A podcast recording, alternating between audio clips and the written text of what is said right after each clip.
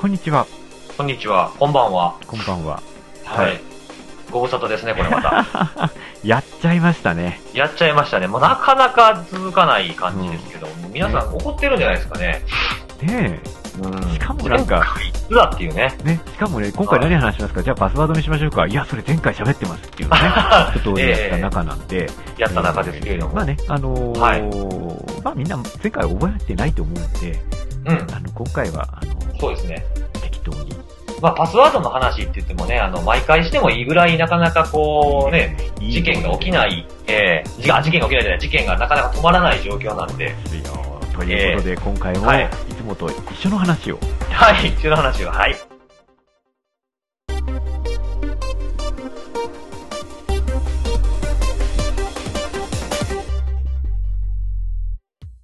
いや、パスワード。 はい、パスワードですよ。まあ言ってみただけですけど。何の振りでもなかったわけですよ。うん。いはいやは、いね、あのー、えっ、と、土曜日、えっ、と、は何日だ ?20?19? 20、じゃあ19ですね。 はい。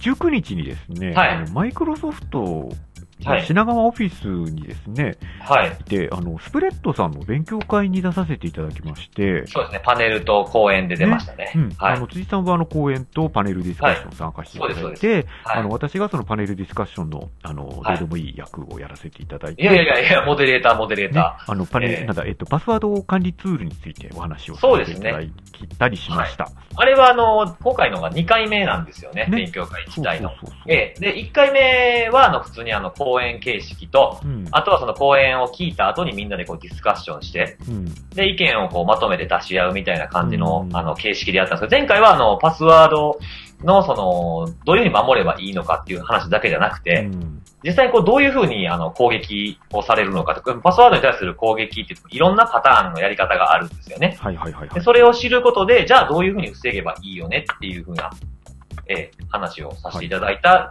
のの流れで、じゃあどうするっていうふうな具体的な対策としては、じゃあやっぱパスワード管理ソフトを使った方がいいんじゃないのっていうふうな流れで、まあ、なかなかこう広まらないパスワード管理ソフトをちょっとでも広めていこうっていうコンセプトでやったのうがん、この間の第2回ですあね。のー私多分勉強会に初めて参加させていただいたんですよ。あ、そうなんですかうん。ああのーあ、はいはい。なんだ、えっと、他のだと、もうちょっとね、あのー、はいなんだ、あのー、道後温泉のやつだとかっていうのは、もうちょっとなんかあはいではかいやつじゃないですか。勉強会は初めてだと、なんかすごい雰囲気が、あのー、ゆる、ゆるいのかなと思ったら、ゆるくなかったですね。すっごい真面目でしたよね。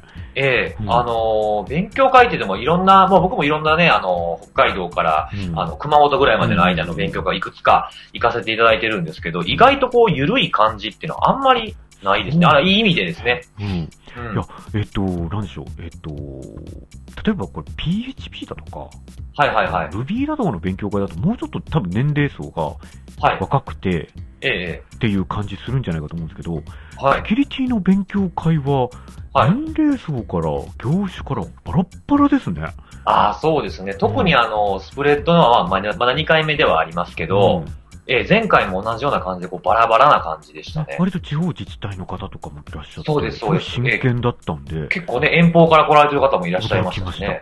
うんうんなんか他のセキュリティのこのご当地ご当地にあるような勉強会とかだと、まあ結構ある程度メンバー固定化されてる部分とかうんが、あれちょっとこう新しい人が入ってきたりみたいな。うんうんうんで、で、あとは学生が結構多いですね。あんまりなかったですよね、学生。今回は学生多。分ゼロじゃなかったですかね。いや、なんえか、本当にびっくりしました。うんうんで、そこでね、あの、いろいろ喋らせていただいて、まあ、基本的には、あのーパスワード管理ツール使いましょうねっていう、うんあの、トレンドマイクロさんと、シマンテックさんと、カスペルスキーさんと、そうです、そうです。あと、はいまあ、えーアンドロイドソフトをアンドロイダー。レビはいューとしてね、アンドロイダーの方と、あとこの二人で参加していただいたんですけども、まあ、えっと、うんどれがいいよというよりは、とにかくどれでも使ってみてねっていううんうんうんうん立ち位置でお話しさせていただいて、結構皆さん深くお話しいただいてありがたい。そうですね。結構あの後使ってくれた、あのね、実際にデモとか、デモもやりましたし、あうのん体験ゾーンみたいなのもね、うんえー作ってやったんで、まあ結構、なんていうのかな、楽さを味わっていただけたらいいなっていうふうな。ですよね。えーなんうんかそのセミナーというかその、まあ勉強会の中でも、あの、シマンテックの方がおっしゃってたんですけどね。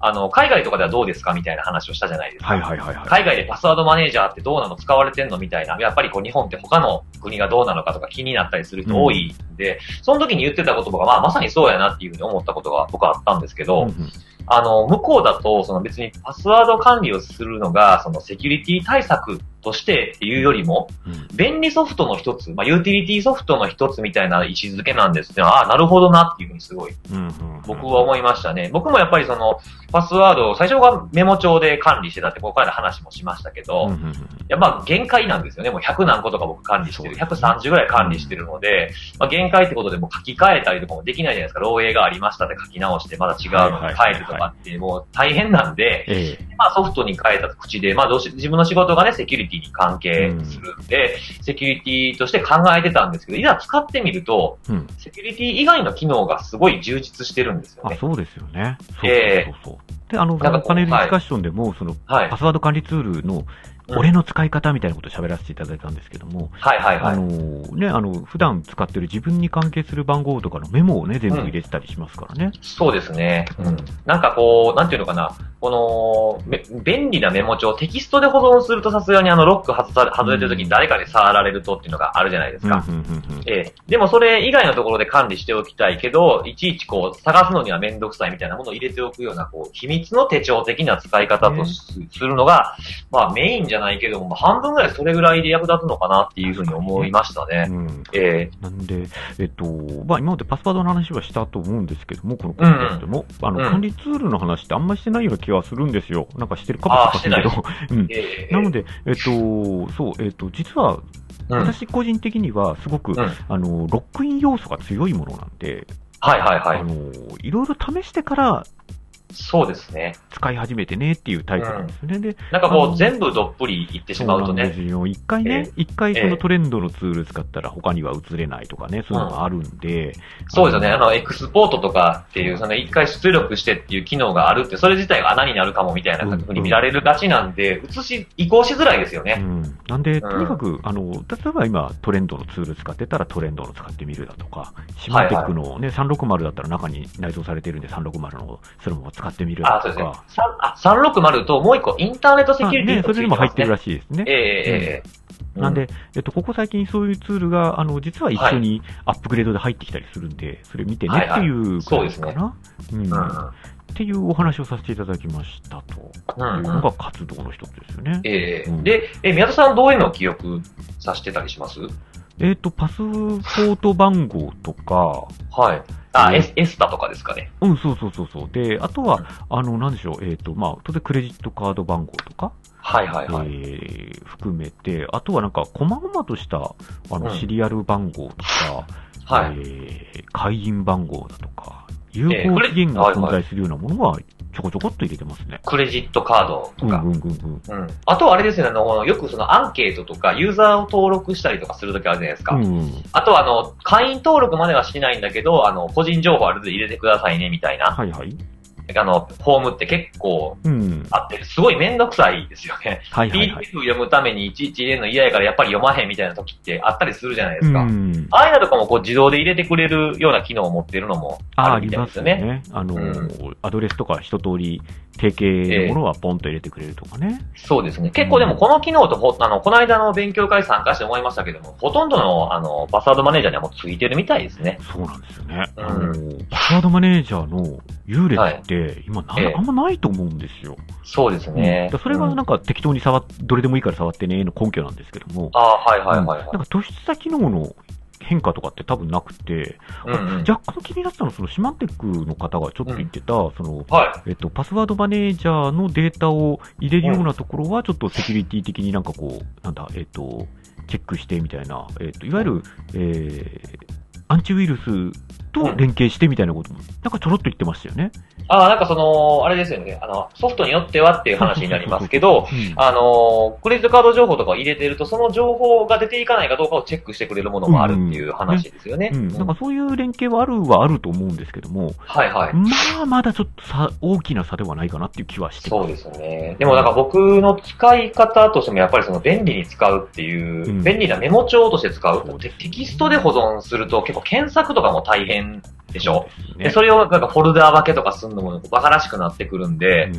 僕意外とあの、まあ僕はワンパスワードを使ってるんですけど、あの、セキュアノートっていう、はいはいセキュアノートって言いながらも、まあ普通に開けば普通のメモ帳みたいなもんなんですけど、うんここにあの、年に1回とかしか使えへんかもしれへんけど、みたいな情報も結構入れてて、はいはいはい。あの、ここに入れてると、あの、1個のウィンドウで見れるじゃないですか。はいはい、そうでいすちねいち検索して探探したりとかしなくてもいいし、えーで、あの、エバーノートとかに入れるのもちょっとな、みたいなのがあっ確かて、にね。例えばその、公共料金とかの、あーお客さん、お客様番号ってあるじゃないですか。はいはいそれも重要ねうん、うん。あの、なんか問い合わせたりするときに、お客様番号って絶対聞かれるんですあよりまねす。ね。ええなので、このその番号絶対覚えてないじゃないですか。うん。そういうのを、あの、忘れたら困るけど、あんまり使えへんけど、なんかどっかに置いとくのも嫌や、みたいなのは全部ここに放り込うむんようにはしてますねそ。うですね。なんか、うんうん。で、私は最近は、あの、あのパスワードジェネレーターをやっと使うようになって、あ、はいはいはい。うん、で、今ちょっとざーっと見てるんですけど、うん。あのー、桜の VPS 使ってて、ははいはい。あの、いろいろ、こう、ワードプレス周りとか、うん。 MySQL 周りとかうん、いろいろアタック多かったじゃないですか。そうですでねあ。のタイミングでやっとパスワードジェネレーターで、うあの、強度の高いパスワードにして、はいはい。覚えさせるようにしました。おー、うん やっ。と。やっと。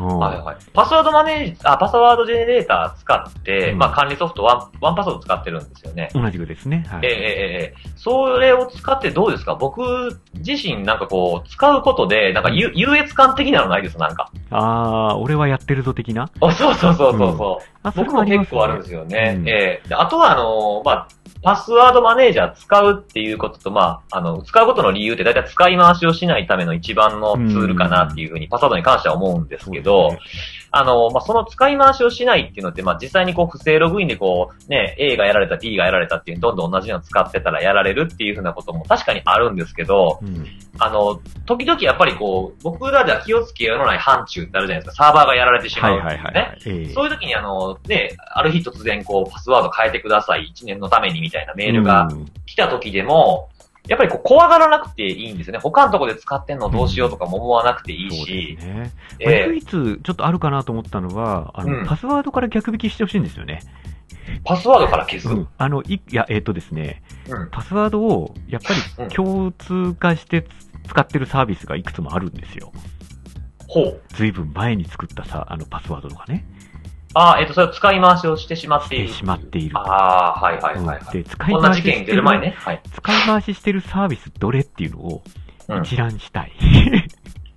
ああ、え、それはパスワード マネージャーの中で。そうそうそうそうそうそう。はいはいはいはいはい、はいで。かなりあるんですよね。え、そういう機能ついてるマネージャー、パスワードマネージャーもありますよね。おー、それ正しいですね。ええあの、うんちなみに、宮田さん、あの、うんワンパスワードついてますよ、それ。え、あるええマジであのーはい、あのーもしかすると、ちょっとバージョンは僕、あの、新しいのが出たらどんどん上げたりとかするんで、どのバージョンからっていうのはちょっと言えないんですけど、あ、本当だ。ええなんか、さ、ログインのサーチで、はい。パスワードストレングスが弱いやつを一そうで覧すすそうでするとかああの、る。セキュリティ監査っていうメニューが、多分これ4からかな。ちょっとごめんなさい、あのある正しいのはわかんないですけど、ありました。ええ、言えないんですけど、ちなみに多分僕と同じぐらいのバージョン使うん、って最る新でと思すうんですねよ。。あの、よ4検ですよ索。で、ええうん検索で、えうんー、ログインをサーチで、うんえっ、と、パスワードが、えー、何って検索すると一覧で出てきて、ううんん、やばい数ありますね。そうなんですよね。あの、セキュリティ監査ってメニューが多分 Windows の左ぐらいに出てると思うんですけど、はいはいはいはい。あの、ログインとかセキュアノートとかあるんあ本当だで、ええうんあるんですよね。で、脆弱なパスワードっていうのが、キャーあのはいそうなんですよ。どあのどういう基準かって多分、うんあの、多分使ってる文字の種類が少ないとか、文字数が短いとかっていう、僕も脆弱なパスワード出るんですよ。あの、銀行とかって4桁とかでしかないじゃないですか。うんだからそういうのは引っかかっちゃうんですけど、それにあの、重複するパスワードっていうのがうんあって、そこにあの、いくつか出てくる、まあ、あの、複数、あの、サイトで使ってると出てきますね。これはね、皆さん今すぐね、導入した方がいい。はうん、 多そうです分、ね今うん、今皆さん、ブラウザに覚えさせてると思うんですよ。ああの、コンプリートですね。はい。ワンパスワードは確かブラウザからはインポートできるんですよね。できます、できます。 Chrome とかね。うんん。でその結果、このセキュリティ監査とか、そういう機能が多分他のツールにもあると思います。ええ、見ると、うん、うんあのね、しょう、うん、これやばいわ。うんそうでしょ だからあの、多わかる分僕の知ってる限りだと、あとはラストパスのこの機能がちょっと前についたんですよ。あーなるほどね。はいやってんなやっぱりそうですね。ええ、で、あとはあの、3年以上変えてないとかっていうのものも出ますね。うん。何年以上変えてないとかって、まあこれはまあ定期変更のことを、やっぱ向こうの国でも言われるんでしょうね、いろいろね。ええ、なんでそれ出るんでしょうね。うわーってなっちゃったな。そうですね。だから、ええその、まあ、定期的な変更っていうのは、結構もう2年半ぐらい前に僕が記事にしてるんですよね。うん。あの、ダークナイトの方で。はいはいはい。で、結構あの、あれ、ツイッターで見てたらすごい読んでいただいてて、うんうんうん。ええで、いいねとかツイート数とかもすごい多かったんです。やっぱその、や、やっとゆや、よく言ってくれた的な、うん。ええやつがあったんですけど、その現状って今、2年半経った今変わってるかって言ったら、変わらないじゃないですそうか。ですね。ええで、でもね、あの、この間のその勉強会でも言ったんですけど、ふんふんふんふん。もうえー今後ももうちょっと言い続けていこうと思ってるんですけ ど、あの、定期的な変更を言うなっていうね。のはもうやめます。ね。はい。大転換で皆さんちょっともう一回、もう一回噛み締めてくださいね、今の言葉を本ね。当。うんどっちなんだろうみたい噛み締めてほしないね。もう、もう恋なんてしないなんて言わないよ、絶対みたいな、そんな感じですかあ、いやいや、えっ、と、まあそんな感じですかね。 そんな感じね。一瞬わからなかったです。あの、まあ定期的な変更っていうのは、たとその確かに弊害を生む可能性はあるじゃないですか。はいはいはいはい。えーでもやっぱりこう、そこばっかりこう、クローズアップされるとやっぱまずいなっていうふうにちょっと思ってて、うんうんあの、定期的な変更を、例えばこの世から、この世から消えたとしますようんね。うだからってみんなが使い回しをやめるとも限らないし、んはいはいはい。弱いパスワードをつけないとも限らないじゃないですか。やっぱり楽したいからっていうのもあると思うんで、はいはい。えーだからそこをもう無視してですね、 パスワードを定期的な変更を、あの、すごく強く強いられようが、うんえーすごい多くのサイト、例えば、この記事の続きを読めたた、読みたければみたいなアカウントを作らないといけなかったとしても、はいはいはい。もうそういう、そいつらに対して対抗できる術をもう作るしかないやろっていうふうにうん、なるほどね思ったら、まあ、まあ、たまあ、パスワードマネージャー使いましょうっていうことは確かに変わらないんですけど、はいはいはい。定期的変更したければすればいいよっていうぐらいこう、大きな気持ちで、 えーやっていこうかなっていうふうにはいはいはいはい。思ってますね。えなるほどね。ーはい。そうですよね。ちょっと、そうですこのパスワード周りはね、あのー何度も何度もやってますけども、うあのん。ー何度も何度もやっても、やっても終わらない。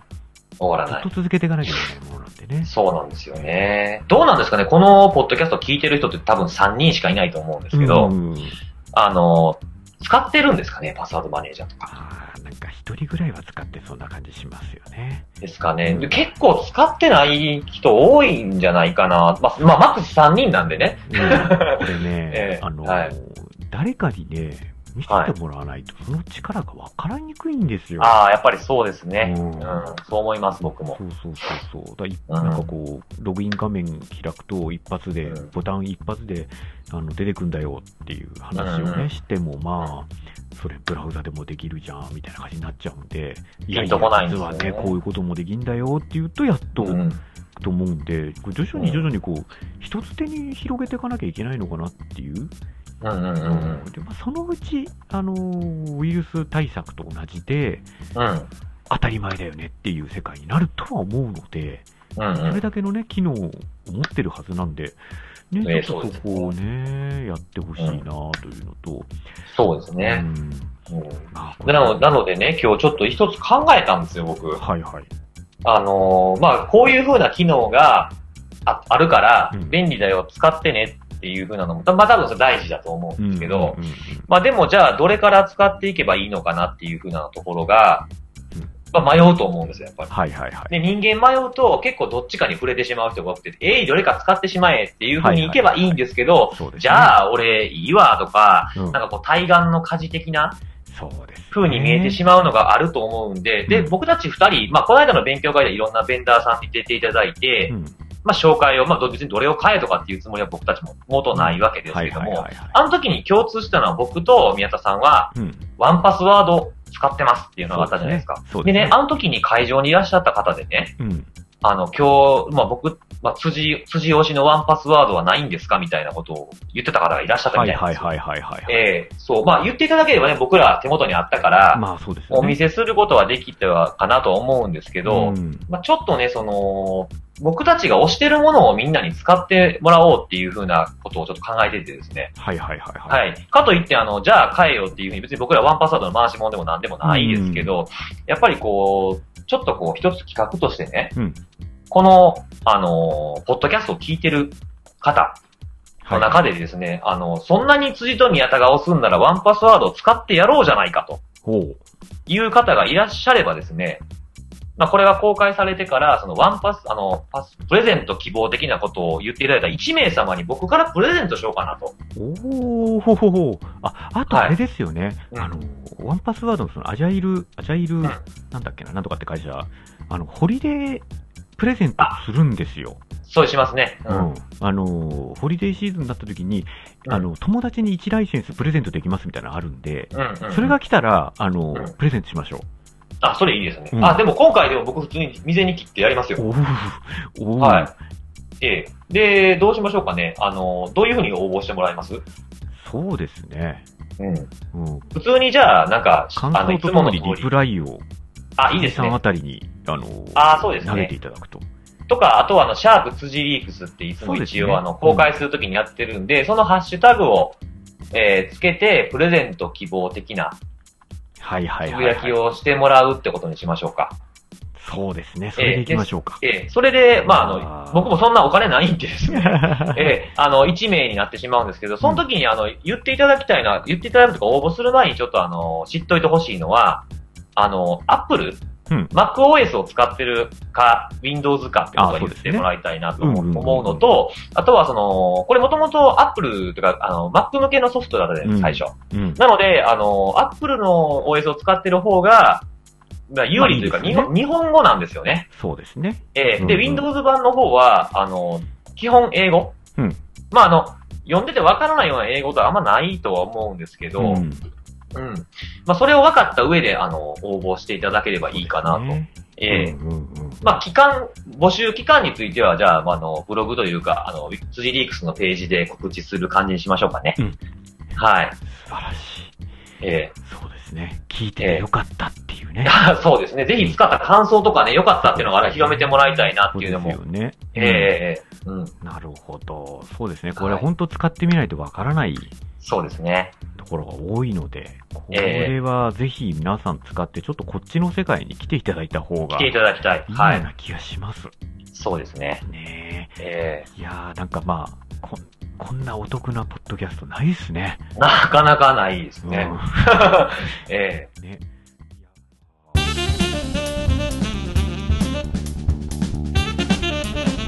えはい、後半です。実は最近ちょっと忙しくてですね、えええあのー、なんだろう、3ヶ月連続で海外行くっていうのが、ええええこれ初めてだったんですよ。そのうちなんかいろんなとこ行行ってましたよね。そうなんです。2つが、んあの、お仕事だったんで、はいはあ。いのなんでしょう、えっと、海外取材が、本当アットマーク IT 時代に1回行っただけだったんですけど、はこい。んなに行くなんて思わなかったんですよね。なんかあのーし海外で取材先かなんかで、うん。写真を撮ってアップしてましたよね。そうそうそうそうそう。えで、うんあの、そのうち一つは、うん。あの、IT じゃないお仕事だったんですね。あマレーシそうなんでア、すかマレーシアだったんですけど、はいはいはマい。レーシアは、えっと、うんスマートフォン一つで、海外に放り出されて生きていけるかに近い。体験というか、突撃系です突ね。撃系なんですけどね。これはいははい誠っていう、あの、IT メディアの記事として載って ます。誠、マレーシア、LCC で検索していただきますと、あの、引っはいかかると思います。あの、同時期にですね、マレーシアに普通に行ったっていう記事も載ってて、あの、ええなんでこんなに差があるんだろうっていうね。はすごい思いましたけども、私の方は、はいあの LCC と、えースマートフォンで、えーマレーシアを堪能できるかっていう記事です。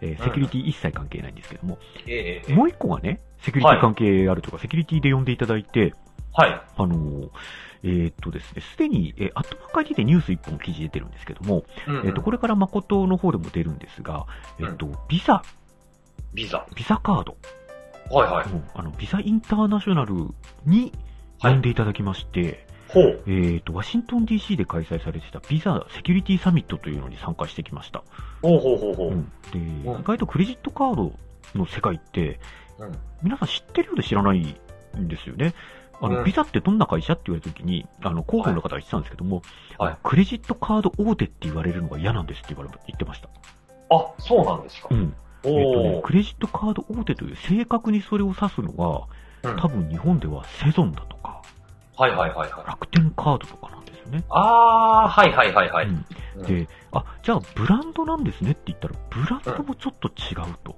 いわゆあ、るそうなんですか。いわゆるブランドなんですよね。そういう意味では UC とか GCB はいはいはいとか、ええビザはいわゆるブランドですと。ブランドですね。じゃあどういうふうに書くのがいいですかねって言ったら、えっ、とね、ペイ、ペイメントネットワーク大手って言ってました。ああ、そういう仕組み自体を提供している的な意味なんですうね。ん。えっ、と、結局カードも発行はしてないし、そうですね。うんうんでやってることはそのカード発行会社と加盟店の間を通信でつないで、うんうん。あのーこの人のカード番号これで、金額がこれでっていうのを受けて、その決済は、あ、大丈夫なのかっていうのを判断して、うんカード会社に、あのうん発行会社に渡すっていうネットワーク業なんですよね。ああ、じゃあ他とはちょっと違うといううか、ん。なんかね、イあーメージがちょっと違うと思うんですけども、ええじゃあえっと、ビザ、んビザの日本の支社、はい。そんなに人数いないんですよ。あ、そうなんですよ。すごいなんかうん、たくさんいそうなイメージですよね。で、うんなんかその辺の管理をするみたいな感じになるんで、うんあの、業務的にはほぼアメリカで全部やるんです。そのネットワーク業みたいなところは。はいはいはい。じゃあ、え一箇所にこう集中させて管理しそてるこがんでねすよ、ね面。白いところなんですけどえ、ええええで、今回ね、その、うんえっと、普段だったら、えフリーライターとして実はその、海外に出張することもあるんですけれども、ええええあの、大体、例えばアットマーク IT から話が来るだとか、はいはい。誠から話が来るだとかで、編集部通すんですよ。はいはいで、。今回は実はそのビザから、あうんの、一回その誠で記事書いたんですけども、でビザから直接、いらっしゃいませんかっていう言っていただいて、おー、すごいですうね。んなんかすごいありがたい話なんですけどね。うんううんうんん、はい。で、それで、あの、日本からは私一人だったんですけども、あの、実は今回すっごい面白かったのが、うん。ビザのデータセンターに連れてってもらったんですよ。中入ったんですか入りました。あら、すごい厳重なんじゃないですかすごかった。うんおーで。、あの、具体的にどこっていうのも言えないんですけども、あ、言っちゃダメなんです言ねっち。ゃダメ。うん、あ、え、ちゃんとその機密保持契約的なのを交わしてるわけですね。しました。おー、さすが。うん、えっと、うんうん本当にどこにあるかは言えないんですけども、あの、東海岸のどこかです。おー、あ、でそれだけ言っていいんですかそれもそれもサブなんですよ。あー、そうなんですう ね。んで、西海岸のどこかにメインがあるんですけども、うんで、えっと、サブは、えっと、そのアメリカの東海岸と世界各地にあるんですね。はいはい。で、面白かったのが、うん集中管理なんですよ。うん分散管理してないの。あら、うんあくまそうなんで、すねあはくいま。で行ったところはバックアップらしいんですよね。えー、そうなんや。うんで、うんうんうん。メインは一箇所で、そこが潰れた時にどこにするみたいな話だったりするんですけど、あー、のはいはいえっ。と、私が見たところも、うんあのー外からはデータセンターともわからないし、ビザともわからないんですいや、普通のビルっぽい感じなんですかよ。うん。うん。あー、結構日本のデータセンターとかだと窓がないとか、うん。どでかいのになんか何の看板も出てないとか、それで窓がなかったら大体データセンターみたいな感じがするんですけどね。えっとね、ハイウェイから見た感じでは、あのうん別のビル があるんですけども、そこうはん普通のビルなんですよ。ええでもか、あのー、ロゴも一切ないと。ああ、じゃあ超秘密にされてるんですね。データセンター自体はその裏手にあって、はい。平屋建てに見えるんですよ、外から見るうと。ーんだ。けど地下3階まで掘ってあって、ああ、はいはいはいはうい。ん。あの外外から見てもあんま気にならないって全こくとわなんかですねらない。ああ、ほうほうほうで。えその入管、入管とかはどんな感じなんですかそれが、あの、入り口1箇所しかなくて、それが橋になってるんですよ。橋うん。あの、へちーょっと堀みたいな形で、ちょっと深く掘ってあって、そこに下に道路が走っていて、ええええあの、あ、校内道路ですね。はいはい。橋を通らないといけない。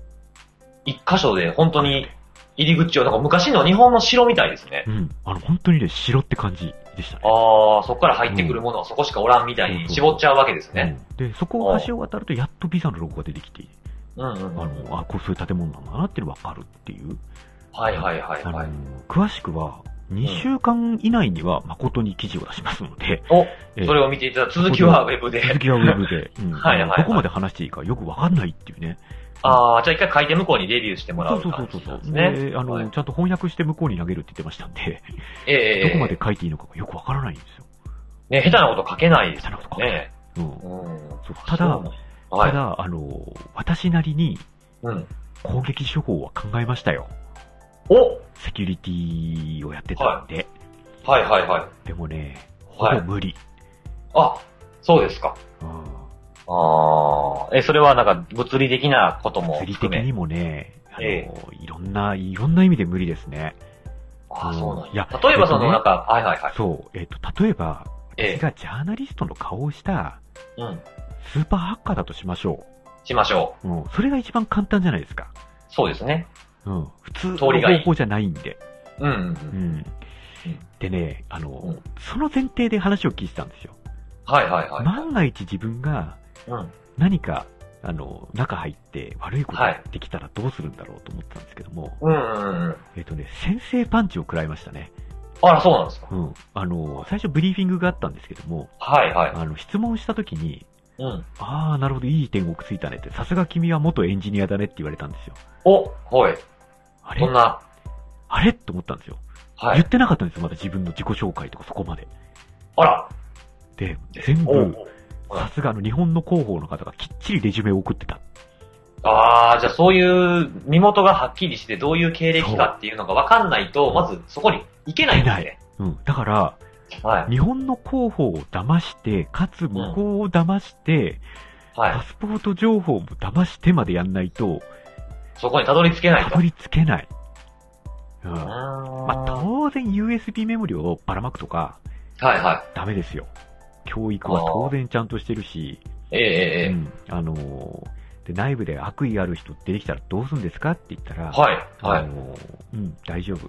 DLP 使ってるって言ってた。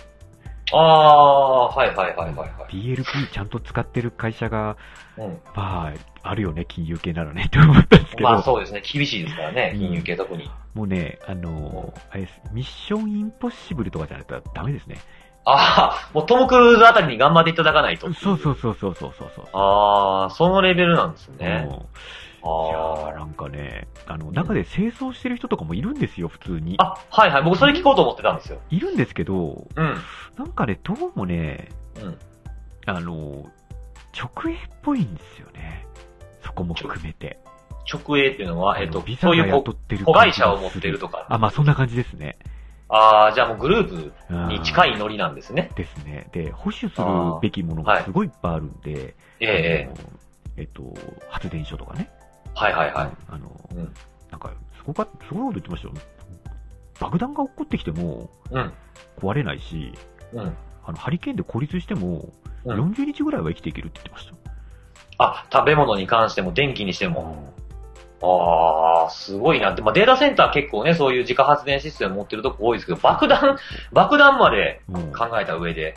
そうそうあそーう。まあ、僕もいろんなデータセンター行きましたけど、爆弾来たらあかんデータセンターばっかりですね。うん ねは結局ね、攻撃者からすると、破壊っていうのって最後の手じゃないですか。そうですね。うんんで誰にも知られないようにデータを抜くっていうところが最終目的なのに、うん。破壊したらいけないと思うんで、うあん。のそれ以外の手法は、うん想定しうる限り、ちょっとないっすね。ああ、そうなんですね。うんまあ、ビビザ、ビザで起きた事件っていうと、あの、ちょっと2011年ぐらいの、あうの、んドス攻撃ぐらいですかね、僕が知ってるんだと。うんあの、まあ、ドスもね、あれ別にビザのそういうシステムじゃなくて、ビザのホームページですからまあそうね。ですよね。全然多分違ううところに置いているサーバーかもしれないですからね、それは。そうそうそう。そうなんですよね。で、あのーもうシステムの余裕も、えらい余裕があるみたいで、ええ。うん、あの、なんかやっぱりシーズンごとに、あの、ホリデーシーズンの、なんだっけ、ブラック、ブラックマンデーだっけな。はいはい。ブラックフライデー。えっと、なんか、ブラックマンデーだと株が暴落しちゃいますね。ですよ ね。あの、ええっと、フライデーじゃないホリデーシーズンのスタートで、その日から、あの、トイザラスとかがセールを始めるみたいな、そんな日があるんですよね。ああ、はいはいはいうんはい。で、そこでみんな、あの、クリスマスのプレゼントとかを買うっていうああ、日子供さんがとか。あるんです。はいその日が1年のピークらしいんですよ。えええうえ。ん、でもそれでも、あの、半分以上余裕はあるって言ってました。ああ、そうなんですうか。ん、だからそこに対して、まあ、外から攻撃をかけるっていうのも、なんかちょっとね、ううんん。だから結局、その外からの攻撃がどうとかというよりも、うんそのビザのデータセンターでチェックしてるのは、不正利用なんですよね、やっぱりね。あの、に例えば日本でカードを持ってる人が海外、いきなりこう、物理的に今日移動できないようなうん国から使われてるとか。うん一人、一人に焦点を当てるとそこなんですけども、例えばはいはい他には、その、とある銀行の口座に、あの、悪用が集中してるだとか、うんうん。そういうマスな見方も同時にしてるみたいですね。ああ、そうなんですただね。その、ネットワークオペレーションセンターを最初に見せてもらったんですけども、そこはもうんう、あの、よくある、あの、セキュリティ系のネットワークオペレーションセンターそのものでしたね。あのえ世ー界地図があって、ああ、よくあるやつです CNN ね。とかが常に流れててああ、そうですね。世界の情勢が影響しますからねそう。そううそうそううんん。なあんかそういうところでは、まあ、あんま変わんないなっていう。あ、そうです。あ、しましらいました。ブラックフライデーでブあラっッてクフまラす。イデーやってましたね。あの、感謝祭が、あそうその、うそうそう11月の第4木曜日の、その次の日からだいたい金曜日で、うん、えー、クリスマスセールが始まるみたいでやすってまねし。たね。うんうんなんで、すごい、あの、貴重な体験をさせていただきましたね。え多分 IT がわかる人間からすると、ー、うん、割と普通なデータセンターに見えるうん、感じ。うん、うん。で、やっぱりあの、なんでしょう、えっと、一般の人から見ると、あ、ここまで現状なんだ、みたいな。うんうんまあ、当然写真とか撮れないんで、提供してもらった写真を掲載する予定なんですけども。ああ、持ち込めないでしょそういうのダメものではす。ね。あのああ、持ち込もうとするとセンサーがバリバリ入ってるんで、そうなんですあね。えのえすぐわかる。え、持ち込めるものって逆に何が持ち込めるんえでっすかと。ね、聞いたんですけど、あの、はいあの会社の PC とかは、い RFID 管理をしてるらしいです。おお、うんそうなんです持ちね込。める、えー PC はそれが入ってないとダメ。で、持ち出すやつもそれを通して管理されてるんで、勝手に持ち出せないんですね。そうなんですよ。うんああ、すごいです。なんかて 展示会みたいな感じですね。割とその考えられる最新うんで、あの深く考えられたいろんなセンサーが全部あるって感じ。うーん、すごいですね。やっぱまあ、それぐらいやんないといけないようなところだって言われるそれまでなのかもしれないですけど、やっぱちゃんとやってるとこはしてるんですね。やっぱりね、クレジット、ええまあ、クレジットカード大手って言ったらいけないんですけども、えクレえジットカードとではね、はい日本では一番有名なぐらいじゃないですか、ビザって。そうですそこね。がそこまでやってくれないと他が浸透しないっていう感じはしますね。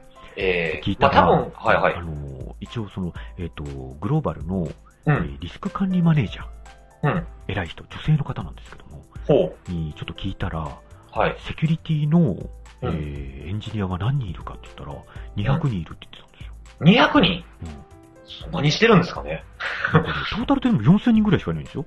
うん、あの全従業員が。うん、うんうん。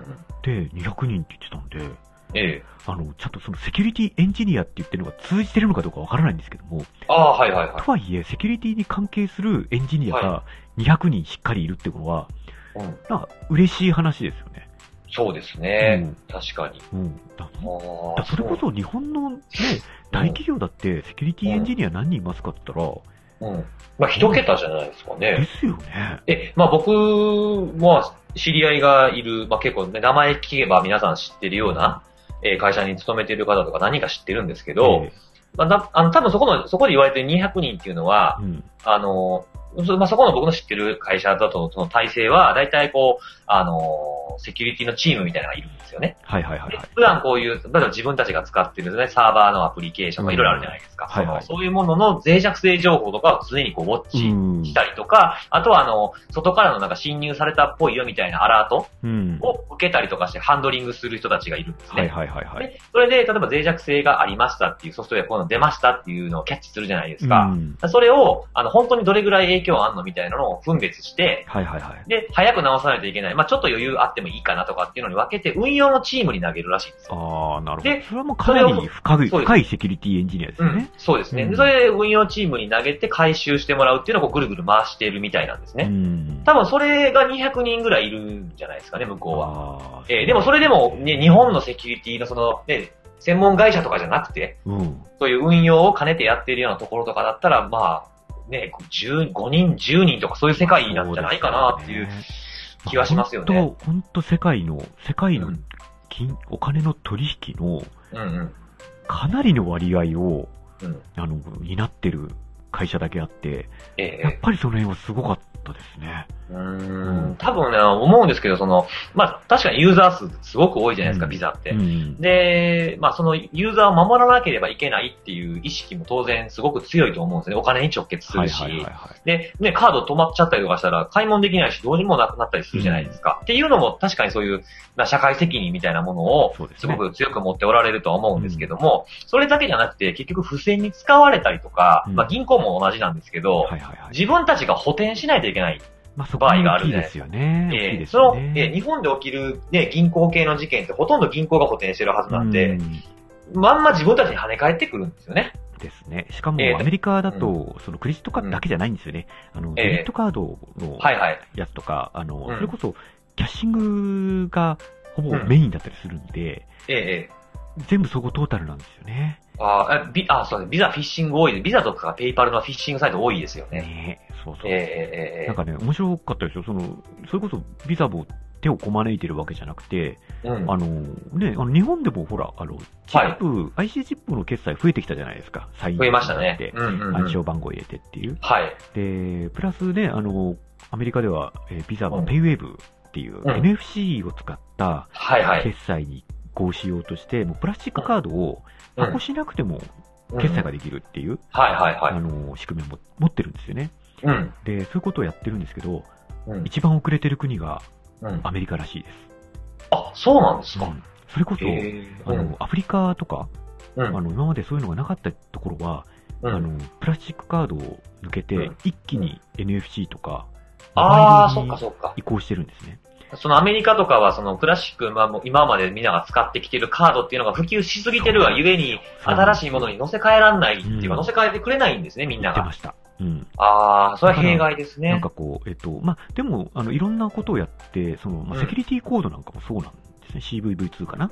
ああ、あの、カードの裏に書いてあるやつうんですね。それ、も、その対策として、こう、20年近くこういろんなことをやっていて、うん。その、えっと、不正な、えー決済をや、の率、不正率っていうのは、うん。年々下がってきてるらしいんですよ。ああ、あそうのなん取引量はもはいう倍増とかすごく増えてるのに、はそのい。不正な率はは下がってるっていうい。ところは、やっぱりその、ペイメントカード業界、ペイメントネットワーク業界が、すごく頑張った結果だっていう話してましたね。ああ、まあ、すごい頑張ってるんですね。まあ、そのうん自分たちにね、思いっきり跳ね返ってくるから、やっぱり、ね、セキュリティ意識が低かったけど、そもそもセキュリティ知りませんっていう人たちも頑張って自分たちが、あのー助けてあげないといけない立場ですからね。うん。で、あの、ペイメントカード業界面白いのは、うん。あの、PCI DSS とかあるじゃないですか。ああ、はいはうい。んこれはあの、アットマーク IT の連載とかを読んでいただくといいんですけどそうも、ですね。はい。あはいの、それに付随するいろんな組織、PCI SSC とか、はいはい。であのいうのを、あの、はい辿っていくと、はい。あのー、まあ、ビザが独自にやったり、そうですねあのー。ね、あのー、UC が独自にやったり、マスターが独自にやったはいりするものをはい。共通でやってたりするんですよね。ええそそうですの業界的になんかこう、一緒にやるのすごい面白いですね。うん、そうですね。ああ、面白いな、その話。そうそううんそうそう。なんかやっぱりあの、一社でやるのはすごい限界があるから、そうですあのね。みんなでやろうっていう風になって、ええその、はいなんだ、進めてるみたいで、あの、う前んちょっとその、誠でも記事にしたんですけど、3D セキはいュアっていう仕組みがあるんですよね。はいはいはいはい。で 3D セキュアって日本であんまり普及してないんですけども、ええあのあれもビザが作った、えーうん仕組みを、えー他の会社にも展開したっていう。ああ、うんはいはいはいはい。そう 3D セキュアね。最近あんまり 3D セキュアって言葉自体があんまり聞かない。あれはねですねあの、日本で普及しない理由は、うんあの誠の記事では濁してしまったんですけども、はいはあい。の端的に言って楽天とアマゾンが対応しないからなんですよ。 ああ、楽天対応してませんでしたっけいや、楽天ダメでしたね、確か。ああ、そうですか。ええあのはいはいで、楽天とアマゾンが対応しない理由は、うん。うワンクリックができないからなんですよね。ーん。はいはいはい。決済決済のために、クリック数を減らすがために、その、はいはいいちいちパスワード入れさせたくないっていう、ああ、そうなんですね。で、海外では、はい。法整備が進んでいて、はい。 3D セキュアを必修にしろっていうような国もあるんですよ。お多ー。分そうしないとダメなんですよねって話はしました。ううんんうんうんうんうんううんん。あ、そうなんですね。ねあ、でも今、楽天のページ調べてみたんですけど、なんか楽天、ええ、安心支払いサービスっていうところには 3D セキュアっていうページが選べるんだ。はい、あるのかもししれないですそうでねす。ねまあ、これ、あの、本人を確認するための、えー仕組みですよね、これ聞いね。たら、聞いたら、うん。あの、加盟店は、うん。その、これをやるから、なんか追加料金、手数料必要だったってことはないらしいんですよ。えええええ当え。然、おー加盟店の、その、設備投資は必要なんですけども、うんううんん。で、安全を考えたらね、うん。うんこういうのが使える方がいいんじゃないかなっていうふうに思いますね。はいはいはうんい。という感じでそうすねあのーうん意外とね、その身近なクレジットカード、うん。もう、あの、セキュリティに関してはすごくいろいろやってたりするので、うん。なんかちょっと、あのーまあ、あんまり実は情報ないかもしれないんですけども、ちょっはいとビはいザとか、あのーえやってることに関してちょっと気をつけてみてると、うなんん。か面白いかなっていう気は。そうですね。なんかその、まあそのクレジットカードもそうですし、まああの、銀行もまあ、うんその二つがあったフィッシング系とかもやっぱ狙われるのも多いんかなと思うんですけど、うんこの間ね、うんあの、銀行のフィッシングサイトが作られてるっぽいっていう風なのを、ちょっと情報を小耳に挟んで、はいはい。で、まああの、あんまりこう銀行のサイトって普段見ないじゃないですか。はいはいはいわはざわざ、あの、例えば、今日、三井住友のサイト更新されたかななんて思わないじい。ゃないですか。はいはいはい別に RSS でそうねで、すね配信されてるわけでもないんでね。で、僕、その時に思ったのが、そのフィッシングについてとか、こういう取り組みしてますとか、うんあとはワンタイムパスワードっていうのがあってね、みたいなとかうんね。うんうんで、三井住友はもうすぐかな、もう出たのかもしれないですけど、新しいこと、電卓みたいな形したやつに変わ、変えることができるんではいすけはいどは、い。うん。あれはなんかちょっと拡張性を今後持たせてるみたいな感じで書いてあったんですなけるどほどね。ね。はいはい。えーそういうなんていうのを、もっとこう、広く告知しないと、そうですよね。わざわざそうっいう情報が書かれてあっても、そこに見に行く人がまずいないっていう。のは、やっぱりちょっと良くないのかなと思っそて、うそういうことこそほど、こう、たくさん広めたりとうんか、各銀行の取り組みみたいなのを、もっと広めた方がいいのかなっていうふうに最近すごく確かに思いましたねね。、あうん、の、そう、パスワード管理のところでもよくはい言はうんいですけども、うん。特にお金に絡むパスワードだけは、うん。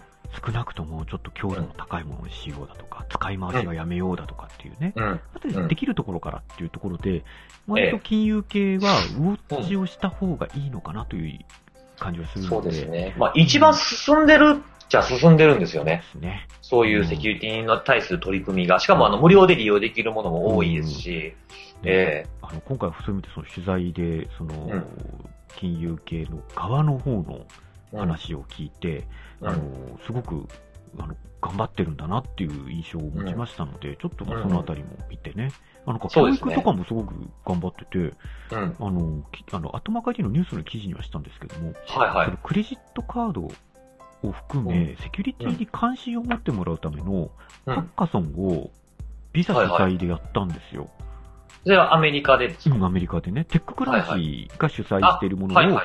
あのパワードバイビザみたいな形でやったんですけども。おうん、ー。そはい。こでね、1位になったのが、Facebook のプライバシー設定が正しいかどうかをスコアリングしてくれる iPhone アプリ、うーん。ああ、そういうのがあったんですねそう。そうそう面白これが1位い取ってました、うんな。うん。 24時間で作って、まだリリースされてないみたいなんですけども、ううんん。なんかそういうところもやってたりしたし、う。うんんでなんか具体的な教育はそれこそカード発行会社らしいんですよ、利用者はいはのい教育っていう意味では。うん。なんで、そのリスクマネージャーに、うん。うんい。や、実は日本で、うこんの前、空港の従業員が、うん。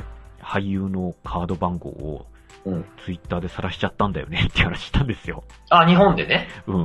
はいはいはい。買い物に来たやつですよね。うんはいはい。でありましたね。うん。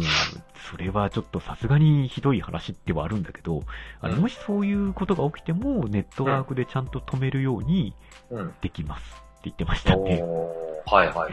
うん。ああ、そ。れ、そういうなんか、事故系の話とか、うんあとは事故を防ぐための話とかってよくあるじゃないですうんか。うん例えば、その、まあ、フィ全然そういうあの、フィッシングとか、その銀行とか、あの、カードとかに限らずね、うん。ええ。あの、よくその、日本だとよく出てくるのが、その、長期休暇の前に、みたいな、はいはいはいはい。やつあるじゃないですか。ええ。でね、あれ、ちょっとこ、なんていうかな、セキュリティを啓発、もしくは、その、注意喚起うん。する側もね、ちょっと考えていかなあかんなってふと思ったことがあったんですけど、はいはいはいはい。あの、まあ、フィッシングサイトがこんなのが出てますみたいなう、んあるじゃないですか。はいはい。で、あの、怪しいサイトは開かない、はいはいはいはい。怪しいメールは開かないっていうのあるじゃないですか。でもあれ、怪しいかどうか分からへんから問題やっていうのは、まあ、今常々僕も言ってきてはいるんですけど、はいはいそうですねあれね、多分開いた後とか、もしくはその ID、パスワードを入力した後、うん。うん。